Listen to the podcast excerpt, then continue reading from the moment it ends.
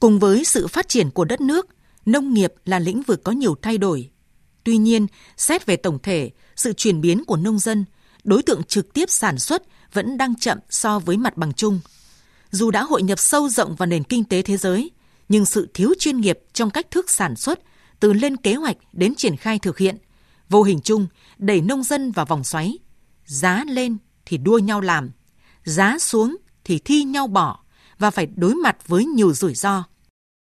Nhằm gỡ vướng cho nông dân, tạo đà cho nông nghiệp phát triển bền vững, vừa qua, Hội nghị Thủ tướng đối thoại trực tiếp với nông dân lần thứ 2 đã được Trung ương Hội Nông dân Việt Nam phối hợp với Ủy ban Nhân dân thành phố Cần Thơ tổ chức.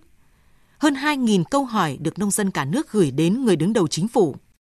Tuy nhiên, hầu hết trong số này đều là những vấn đề nông dân kiến nghị nhà nước tìm giải pháp hỗ trợ, giúp đỡ.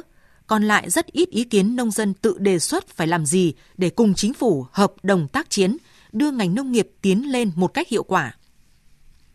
Việt Nam vốn là một nước nông nghiệp, bởi vậy trong vòng 10 năm hay 20 năm tới, nông nghiệp được khẳng định vẫn là ngành kinh tế chủ lực của đất nước.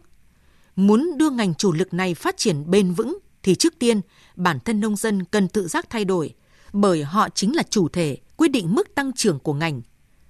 Thực tế hiện nay, giá trị ngành nông nghiệp chủ yếu dựa vào tăng năng suất lao động, tăng giá trị sản phẩm, chứ không phải là mở rộng diện tích.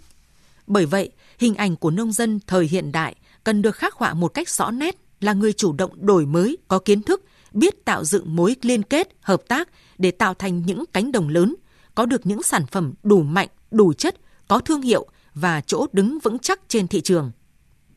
Thực tế cho thấy, nhờ áp dụng khoa học công nghệ, liên kết theo chuỗi với hợp tác xã và doanh nghiệp là đầu tàu, nhiều nông dân với mô hình sản xuất phù hợp đã tạo nên giá trị hàng trăm triệu đồng trên 1 hectare canh tác. Nếu những mô hình này được lan tỏa nhân rộng, thì giá trị gia tăng của nông sản Việt là điều chắc chắn.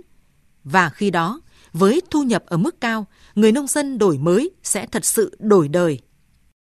Rõ ràng, nông dân muốn giàu, nông nghiệp muốn thịnh.